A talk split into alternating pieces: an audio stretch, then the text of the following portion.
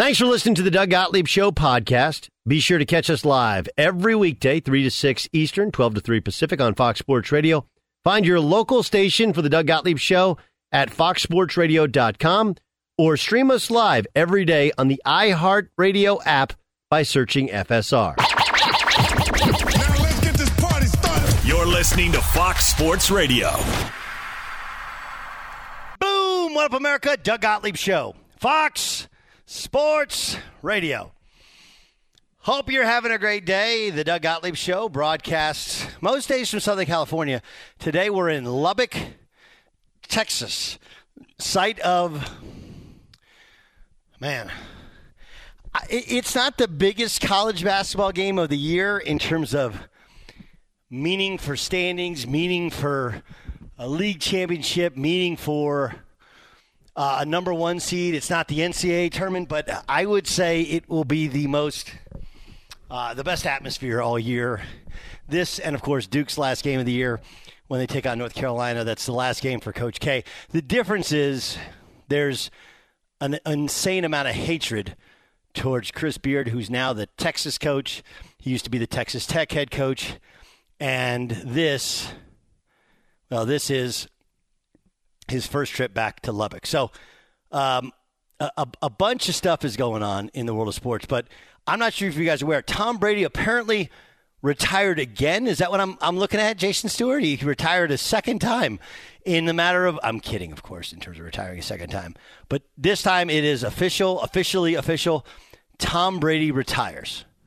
So that's where we have to kind of start, right? Start and end every show with Tom Brady retires and everything that kind of goes along with that. And what's fascinating about the Tom Brady retirement is, I guess, you know, he did not put anything about the Patriots, about Mr. Kraft, or about uh, Bill Belichick in in the release. Um, what I've been told was this is something he was working on, and um, Jeff Darlington from ESPN, he was the one who uh, he was the one who got um, got the scoop while Tom Brady was in Europe, and Brady, of course, had to come back. Was is upset that somebody scooped him. He to announce his own retirement. This is the final call of the Bucks win over the Chiefs in last year's Super Bowl. in a world turned upside down by pandemic in a year where everything has been different one thing remains the same tom brady is a super bowl champion again for the record-setting seventh time the tampa bay buccaneers are super bowl 55 champions led by tom brady absolutely a player for the ages we've just hit zeros and it's over the Buccaneers have beaten the defending champion Chiefs 31 to 9. Uh, that was a call on Westwood One. Of course, the incomparable Kevin Harlan with the call. It's Doug Gottlieb show on Fox Sports Radio. So he- here's the, you know, I think what you're going to get from people is greatest of all time, right? So the greatest of all time is how everybody writes it, how everybody thinks it. It's what he's known as. What's the next sentence, or what is who is Tom Brady to you?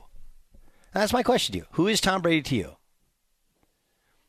Dan Beyer, who is Tom Brady? If, if for for a guy who's covered sports for his entire professional life, who is Tom Brady to you? Who is Tom Brady to you? John Ramos, for a guy who's been around sports, covered sports for the entirety of your professional career, who's Tom Brady to you? Uh, he is a winner. Okay, Jason Yep. Stewart. Wow, I, I like that one, John. Succinct. Um, I mean, it's really tough to kind of narrow it down, right? But it's like the toughest position uh, at in the hardest position in the most popular sport in the world. He was the best at. I think that's the only way that I could put it from just kind of a fundamental standpoint and just kind of a you know where he stands in sports history. Okay. Okay. Uh, Dan Beyer, Tom Brady to you. Okay, we said greatest of all time is everybody's lead sentence. What's the second sentence to you? If, you, if I say Tom Brady, who is he to you? Uh, personally, it was a thorn in my side when he was at Michigan for for a little while there, um, and then not necessarily a guy that I that I cheered uh, for. So that's all from a personal personal um, way, but I, I think um, from a professional or from a just a look at it as a broadcaster, uh, the greatest quarterback that we've seen in the NFL. Okay. Um, I think I've said this before, but I, I, among the look, he's a winner, and we can. Is he the greatest to ever throw a football as a thrower of the football? No. He obviously didn't move terribly well. He wasn't perfect. He didn't win every game. He threw a great deep ball during his peak. You know, he was he was a 50 touchdown guy. You know, early on and early on, it was a lot of running the football, a lot of screen passes. Late, it was a lot of underneath stuff as well. But Tom Brady, of course, is synonymous with winning. Winning is not an accident. People don't win that much, and it's not some sort of fluke, right? You don't take a below average franchise like the Tampa Bay Buccaneers and immediately win them a Super Bowl and even make the playoffs this year. Uh, There's something more than just talent that it takes. There's an ability to lead people to win and, and lead them not just by example in terms of how you play, but other things and how you compete and how you work. But Tom Brady is, if it's funny, because he retires now, the reverence that people have for him is far greater than it would have been had he retired after they won their last Super Bowl with the Patriots. And, and what's different? That he won one more Super Bowl? You know, he lost in the first round of the playoffs, the two kind of bookend years around that Super Bowl win in Tampa. Is that what did it? I believe that Tom Brady, what he has gone through, is really a, a lot like Brussels sprouts. I, I love to use the Brussels sprouts reference, and he's the perfect example. After Deflategate, if and if, if you have to remember how Deflategate happened. Okay, Deflategate happened because the Patriots were in the playoffs. Okay, and they were taking on the Baltimore Ravens, and they used a couple of, I guess you would call them trick formations, different guys eligible.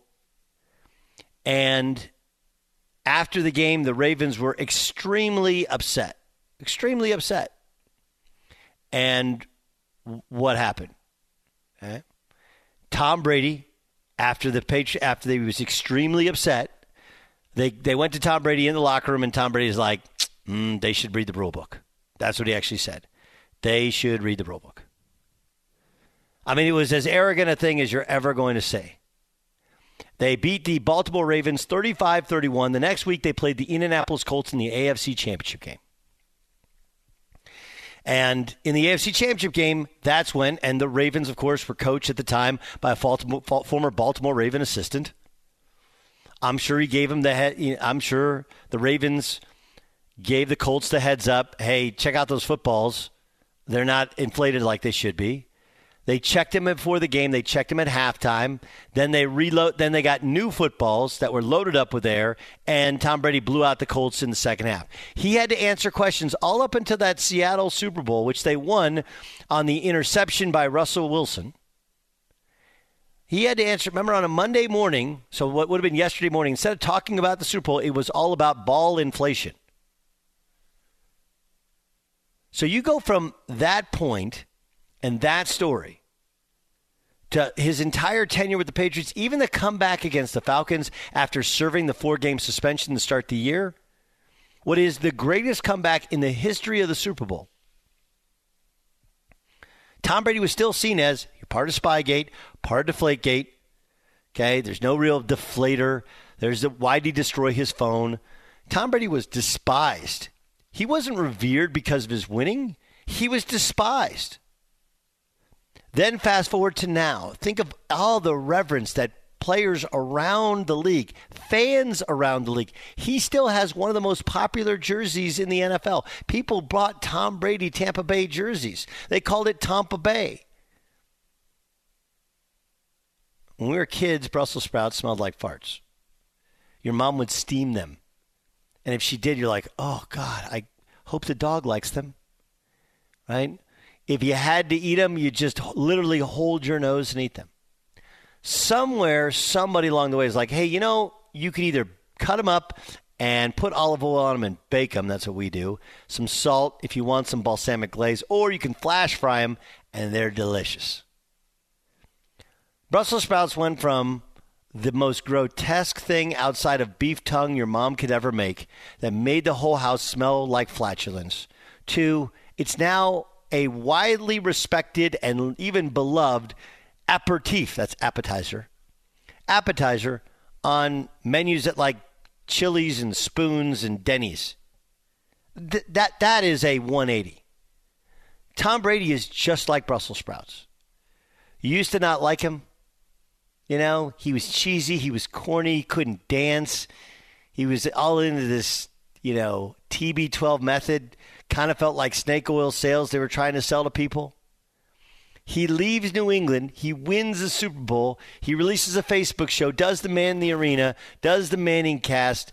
You know, just looks, gets white boy wasted at the victory parade with a knee sleeve on and suddenly he goes from a despised leader of the henchmen known as the New England Patriots to the most beloved, greatest quarterback of all time. That's Brussels sprouts. He had longevity. He had one of the greatest seasons in the history of sport. He had an undefeated regular season. He had seven Super Bowls that he won. He competed in 10 of them. That's who Tom Brady is to me. By the way, this is still the most incredible comeback I've ever seen when the Patriots beat the Falcons. Here's on the Patriot Trader Network. Second and goal to go from the two. Toss sweep right for James White. Cuts it up with the right arm. Cuts it upfield. Driving forward. Diving to the goal line. A touchdown. And a title for the Patriots. I can't believe it. They have completed the greatest comeback in Super Bowl history. Led by the greatest quarterback. Look at Brady. In Super Bowl and NFL annals. One more ring. Uh, give me your thoughts at Gottlieb Show is the Twitter handle. It's also the Instagram handle. Former quarterback um, at Oklahoma, Caleb Williams, officially announced where he's going. What does it mean for the college landscape? I'll tell you in a second. Be sure to catch the live edition of the Doug Gottlieb Show weekdays at 3 p.m. Eastern, noon Pacific on Fox Sports Radio and the iHeartRadio app. Doug Gottlieb Show, Fox Sports Radio. Oh, how obnoxious! How obnoxious are uh, USC guys going to be? Man, be so obnoxious, you know. So uh, Caleb Williams, of course, the now former Oklahoma quarterback, announced earlier today he's going to USC, which completes the the full sweep of hey, we're going to take the recruits we want the teammates we want, the quarterback we want, and the coach we want, and to head to USC. That's a wow. That's a wow.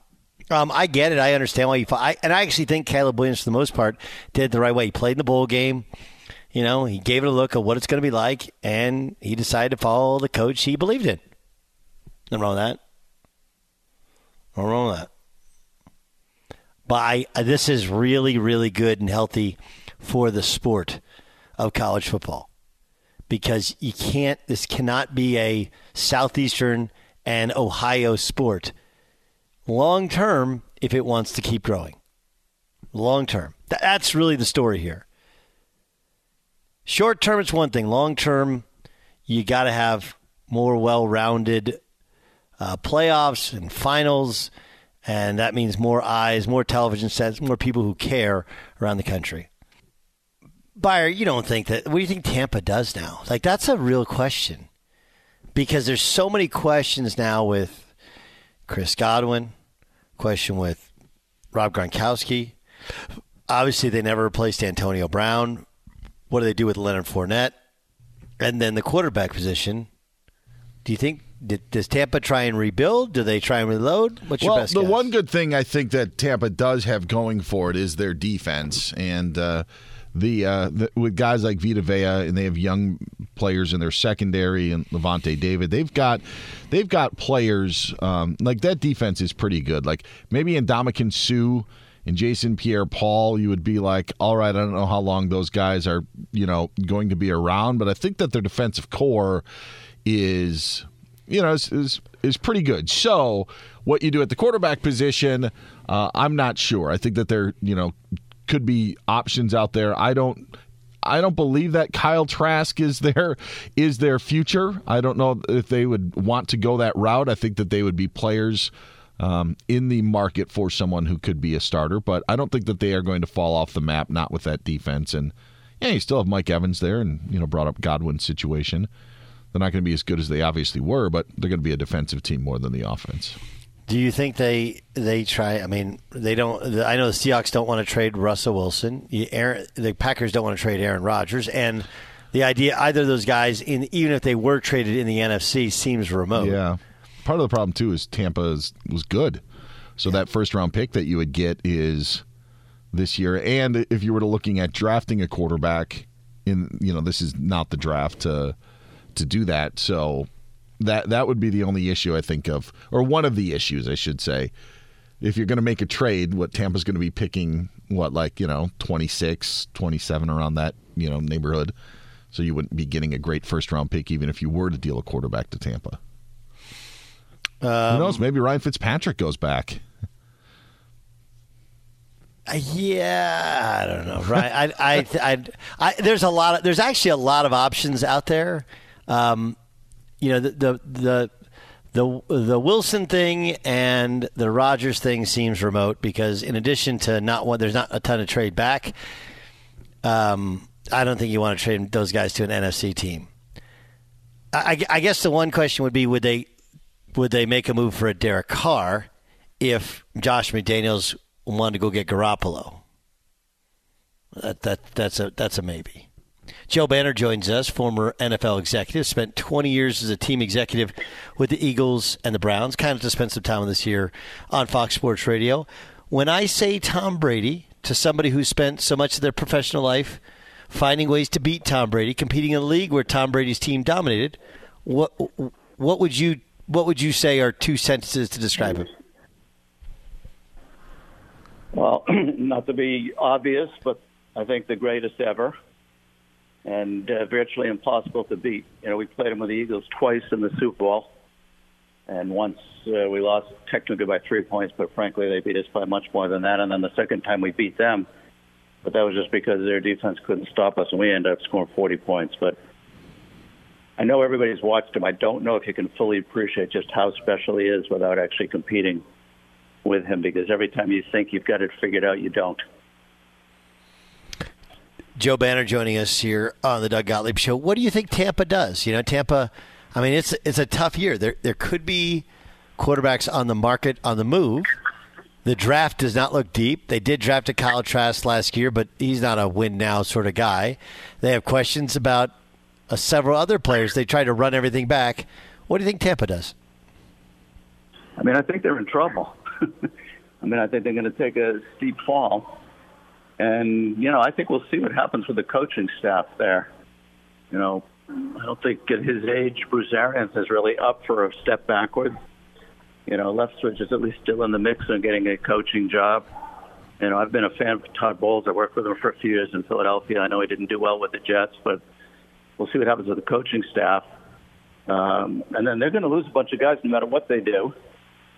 And, uh, you know, they'd go backwards without Tom no matter who replaced them. Now, if you lose some of these other guys, and there's no doubt they will, uh, in the division that's getting a little bit better in a couple of spots, I still think in time Carolina will prove they made the right hire there. I think they're in trouble. I think they're going to be one of the weaker teams in the league next year. Joe Banner joining us on the Doug Gottlieb Show on Fox Sports Radio. Let's get to the Chiefs. Um, they're up 21 to 3, and they lose at home in overtime. They only scored three points for the second consecutive time against the Bengals, three points in the second half. What went, wrong, what, what went so wrong for the Chiefs from your perspective? Well, I'm glad you asked me what went wrong because that's fairly easy. The why is really, really hard. I mean, you know, in my mind, they did a couple of things strategically. The Bengals switching to a three-man rush, which is something I usually hate, but it happened to work in this game. The Chiefs did get a little bit more conservative, and I mean that mostly around first down, where they were fairly balanced on first downs in the first half, which is the most effective down to pass on in the whole game. First and ten, you have more higher completion rate, more yards per reception on first down passes. Second half, the first seven first and tens they had, they ran five times, They threw a swing pass and a screen pass. So seven straight first and tens without one pass down the field, which is what they've been so successful in the first down. I'm not talking bombs 30, 40 yards. I'm just talking, you know, five to 15 yard type passes. So I think they slowed themselves down to some degree, and the defensive change that the Bengals made was effective. And I don't know if it was just the end of the first half or what happened, but Patrick Mahomes was unrecognizable in the second half of that game. I don't know if he just was upset about what happened at the end of the half. I know at one point the Andy made a comment that you know Mahomes really wanted to try one more play and he wanted to support him, and you know maybe that had a big emotional impact on Mahomes. But something changed because even the passes that were there to make or the reads that were there to make in the second half, he he didn't even look like a good quarterback. Forget a special quarterback. Yeah, so so help me out with that. Like the why is who do we have on yesterday, Jason, who said the exact same thing? It was like that it was it was odd. I mean, the idea of it's not just he has to have a clock in his head and to and to get the, and to get a field goal at the end of the half. He didn't, and from that point forward, he was a different guy. Is that the yeah. defense? Is that Reid getting onto him? Is it pressure on himself? Like, what do you like? Just again, this is more hypothesizing. What do you think it came yeah. from that that he was so off in the second half and overtime? Well, I do think there's a, a significant emotional impact especially the way the half ended. And if it's correct that he was the one that really pushed to try to fit one more play in, I'm sure that didn't uh, sit well. and the changes that the Bengals made on defense turned out to be smart. I mean, if you'd said to me before the game that's what they're going to do, I said, oh my God, they're going to get killed. I mean, they'll just send Hill deep. He'll run right by this, you know, eight-man secondary. It's usually a bunch of slower guys with a couple of fast guys, and he'll have a field day. But that's not what happened. It, it worked, and I don't know if it's just because unexpected and then the coaches didn't make the necessary changes. But they were even very simple passes. And, you know, he wasn't really pressured. He ended up taking sacks that were totally on him. I mean, sometimes it's a mixture, sometimes it's just on the offensive line. But he took sacks where he had a good solid three or four seconds, which is plenty of time in the NFL to make a read to make a play, and he still wasn't. Uh, that's why I think there was some emotional component to, you know, what happened, and we can't deny the correlation between what happened at the end of the half and when his play went south. So again, as you say, we're just theorizing, but it's hard to believe there wasn't some correlation between what happened at the end of the half and how poorly he played the rest of the game, even under circumstances that in some situations were just very easy. They were really gimmies, and he just couldn't even complete them. How do you explain the Bengals turnaround to being a Super Bowl team after two years ago, having arguably the worst defense in the history of the sport, and being such a such a mess for the past four or five years? Well, I don't think this fully explains it, but I think it starts to explain it. I mean, I've been the teams that get to the Super Bowl almost always have two things: really top quality quarterback play and really dynamic defensive lines that can produce pressure even when they're playing against good offensive lines. And a year ago, even two years ago, two years ago, they were terrible at both of those things. Even last year, their defensive line was getting better, but had a long way to go, and the quarterback showed some potential, but didn't look like what he does now. So now they have a top tier quarterback, and their defensive line was outstanding. And again, they didn't get the sacks based on their pressures, but they certainly affected the game dramatically with the quality of that defensive line. And they did it re-signing a few guys like a Hubbard, and then uh, going down and stealing a guy from New Orleans that everybody thought was a one-year wonder. And guess what? He wasn't a one-year wonder. It turns out he's a really good player. So nobody's going to underestimate Hendrickson again. And between those guys, they had some good, solid players. They picked up, uh, I'm not great at pronouncing his name, but Ogunjobi from the Browns. Browns are making a lot, a lot more good decisions lately, but letting him get out of the building was not a good one. And he didn't play in the game yesterday, but he has really had a very positive impact recently. One of the reasons that line doesn't even resemble the line that they had even a year ago, forget two years ago. Yeah, it's really amazing what what they've been able to do. All right, let's get to the NFC game. Um, Niners have the lead, but they're unable to run the football. Rams come storming back and win the game. I'll start with the Niners. What went so wrong? Um, you know, they took the foot off the gas pedal a little bit, and then they just had some missed opportunities. I'm sure at this point people are starting to feel like Kyle doesn't know how to hold the lead. I worked with Kyle. I hired him in Cleveland, and I was part of the search group that hired Dan Quinn in Atlanta and then convinced him to hire Kyle. So I'm a huge believer in Kyle, and I think he's proven it's deserved. Um, but he's got to really look in the mirror and he's got to go back and put together all of the games that he's had not just the big games, not the highly visible ones to us. All the games he's had where he's lost the lead, and he has really got to be the most objective with himself he's ever been. He's got to ask a few other people, maybe guys that are retired even, come and look at this and tell me what you think I did wrong or what I could have done differently. And he's going to have to be as open-minded and objective as anybody could ever be and he's really going to have to figure out what am I doing wrong. Because I wasn't watching the game thinking, wow, all of a sudden he's doing stupid stuff, or all of a sudden he got so conservative he's just trying to run out the clock. I didn't feel like that was happening. I felt like they got a little more conservative and they missed some plays that they should have made. But it's happened enough times with him in these big games that there's something to be figured out. And it's going to take a lot of study. It's going to take a lot of different eyeballs. Uh, but I have faith he will figure it out. They didn't play their offensive line nearly as well as it had in the previous games here when they've been playing well. That obviously contributes. But I don't think that was that different in the second half than the first half. All right, let, us go to the other side of the ball. The the uh, the LA Rams. Uh, what what impressed you the most? Well, you have to be impressed with Stafford. I mean, it's been hard to evaluate him all those years in Detroit. He always threw the ball really well.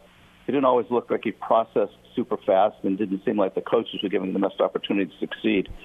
So now he's in a situation where he's got a scheme, he's got the quality of weapons around him that, you know, this is a true test. Now it's on you. If you succeed, you're going to get the credit. If you fail, you're going to get the blame.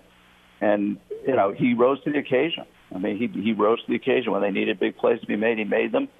He didn't just force the ball to places like Kupp that he'd been going all year. He used OBJ effectively. He use the running backs effectively. Um, frankly, I thought he'd get better play out of the offensive line than I expected. I thought San Francisco was going to be able to create huge pressure on him from the first play to last game, last play of the game. That didn't happen. So I think the offensive line deserves some credit. And then, you know, he executed what was called, you know, very well. He read the field well. He balanced when to take a shot and when to be conservative and just move on to the next play. You know, frankly, much better than I think he's done in the past. And hopefully that's a new him going forward, and he's just more comfortable and confident in the scheme. He clearly has a coach that believes in him. You could see after the game they were looking for each other. Like we did this. There was a real partnership there that I felt like you saw in the way they were celebrating. They, other people were trying to grab them or hug them, or, and they they did it kind of quickly, but they they were clearly looking for each other. I thought that was really telling about the relationship that they've built and the confidence McVay has showed in him. Yeah, I, I agree. It's uh, it's it's it's pretty pretty special stuff. Um, does these teams are built very differently, right? Cincinnati, it's about drafting their own. They have signed some guys, but that's more for the defensive line, right? Don't go out and spend a bunch of money. The Rams, they go all in, and they've got some star players. D- does does the construct of either of these teams change the way the league looks at at how you build in order to win? So I've been saying this uh, for a little while now. The Eagles a couple of years ago won a Super Bowl with almost all free agents, um, and not very good drafting, frankly. Okay, but not very good drafting. Trying to remember, there was a team uh, about four or five years before that did the same. Since the cap started moving up, and I've been a big advocate for a while, and I think the Rams have proved it. Since the cap has been increasing as dramatically as it's been, the ability to win without drafting great. You know, we've been in the draft and re-sign your guys mode for like 30 years. And it was the right strategy when there wasn't a lot of cap room and re-signing your own guys used up whatever room you had quickly. When the cap started literally leaping forward, I mean, next year it's going up 25 million bucks. It allowed teams that realized what that change was going to make a difference in how to best build teams to pursue two different paths to potentially be capable of winning a Super Bowl. And the Rams uh, chose one that, frankly, it's a little more like basketball. We're going to get a group of star players, and then we're going to support them and think those real difference makers can carry us. And there was a question in a lot of people's minds whether in football, which we all call, you know, the true, the ultimate team sport, well, that could really work in this circumstance. But, you know, they're going to another Super Bowl, and they were just there, what, four or five years ago. So I do think, although I think this should have already happened even before what the Rams did, that people uh, running these teams, making these decisions, should realize that the circumstances with the cap and the increases and really the explosion of the cap allow you to choose one of two different paths, both of which can lead you to be standing at the end of the season holding the trophy. And the teams that are just stuck on the way we've always done it, I mean, the Steelers and the Giants of the world, you know, we've seen them. They've descended and it's going to be harder for them to come back. And the Pittsburgh case, they have a shot because they have such high quality coaching. The Giants are going to really have to start thinking differently. But the teams that have been in this mode, hey, I'm going to draft my guys, I'm going to stick with them, I'm going to believe in them, I'm going to re-sign them, and that's the end of my story, are going to be at a huge disadvantage going forward. And I think that's been true for like five years. But the Rams winning will help make it more obvious to people than it apparently has been because not many teams have tried this path. You know, it's interesting. I mean, it's like in, in college athletics. You know, if you're not if you're not in the transfer portal, you know, you're you're not able to compete like the old days of signing a kid and getting him and coming four years of college and maybe he sits his first couple years. Where the reality is, kids don't want to sit. They get mad. They leave. You know, it's very very hard to do it the way it used to be done, even if it worked that way for a for a long long time. Um, Yeah. Joe, yeah, I'm sorry if I cut you off. Joe, thanks so much for No. joining us. Go ahead. What are you going to say? My pleasure. Always Okay. a pleasure. Anytime. All right, well. I can't wait. Can't wait to see you at the Super Bowl. Joe Banner. Be sure to catch the live edition of the Doug Gottlieb Show weekdays at 3 p.m. Eastern, noon Pacific. Doug Gottlieb Show, Fox Sports Radio. Every day at this time, we like to get you updated on a story or story of the day, stories of the day. We do so by playing a game. This is game time It's game time. on the Doug Gottlieb Show. Dan Beyer. Beyer. Doug, the game today is Rank 'em. all right. Five categories for you to rank things. Let's start out with the top three moments that you'll remember about Tom Brady's career.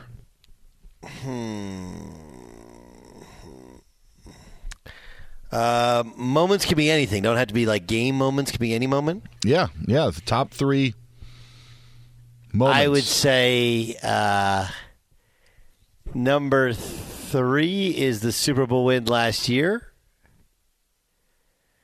Number two is uh, the comeback win over the Falcons.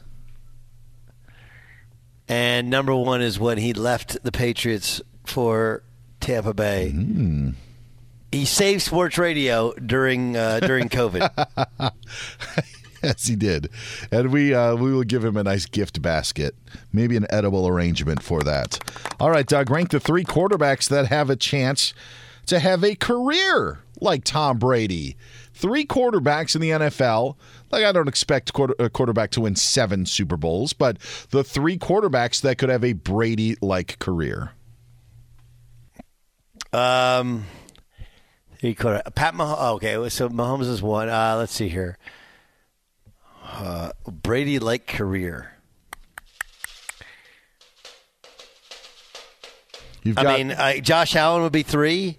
okay. Justin Herbert would be two, and Pat Mahomes is one. The problem is they're all in the same conference. But Pat Mahomes is the most likely. I mean, the Yeah, did- consistency of success there was curious obvious. where Herbert would be. Didn't know if Joe Burrow was going to make that list. Uh, obviously, uh, he could make this next list. Doug, rank the three most important players in Super Bowl Fifty Six. Three most important players that we'll see. Aaron Donald, Matt Stafford, and Joe Burrow. Joe Burrow. Burrow's legs did more of his damage, I felt, against the Chiefs on Sunday than his arm did in that game. We'll have to see if he can come through in Super Bowl 56. All right, Doug. Jim Harbaugh is going to be meeting with the Minnesota Vikings uh, coming up on Wednesday. Rank the three places that you think Jim Harbaugh wants to be next season. Now, I have three options here. You can go off the board. I have Ann Arbor, Minneapolis, Miami, even though Stephen Ross has said that he's not going to take Jim Harbaugh away from Michigan. But if Stephen Ross knew that Jim Harbaugh was going to leave for Minnesota, maybe he would, you know, or he could go off the board with this. But the rank the three places you think Jim Harbaugh wants to be next season. Uh, I will go. Number three would be Miami. Number two would be Minnesota, and number one would be Ann Arbor. Hmm, think this is a power play for more money? no, I. I think no, uh, actually it's flip them. Ann Arbor two, Minnesota one. I think he wants back in the league. I think having a GM who's not a traditional football guy and is new and used to work for him as like almost an intern, I think that appeals to him. Um, it's the Midwest where he's where he's well regarded. Uh, I, I think all that appeals to him, and I think he would have, you know, uh, also also it'll be really important. You know, who you follow is really important. And what we're learning about Mike Zimmer and Rick Spielman was they didn't talk to each other, they didn't get along. So that will allow him for more input into the football side and and kind of running that football shop because they'll be working quote unquote together. Um, so yeah, Minnesota one, Michigan two, and Miami three. Maybe a fan of Target and Caribou Coffee and some of the great stuff you can find in the Twin Cities. Finally, Doug, moving uh, moving south. You're in beautiful Lubbock, Texas, right now. I've never been, but I've heard great things. Rank your top three favorite cities in the Lone Star State. Top three favorite cities in Lone Star State. Yes, a lot of good options. Number one's pretty obvious. My number two is not obvious, and I got to figure out number All right. Three. So Galveston one. I've never been to Galveston. Right on the. I've right been to the- Beaumont. It's the not on the list. I've been to Beaumont. It's not on the list. Uh ooh. Uh, I'll t- I'm gonna. This is gonna be a weird list. El Paso three. Hmm. H and H Car Wash has incredible tacos. Just gonna say All right right, it's good to know. Two is San Antonio.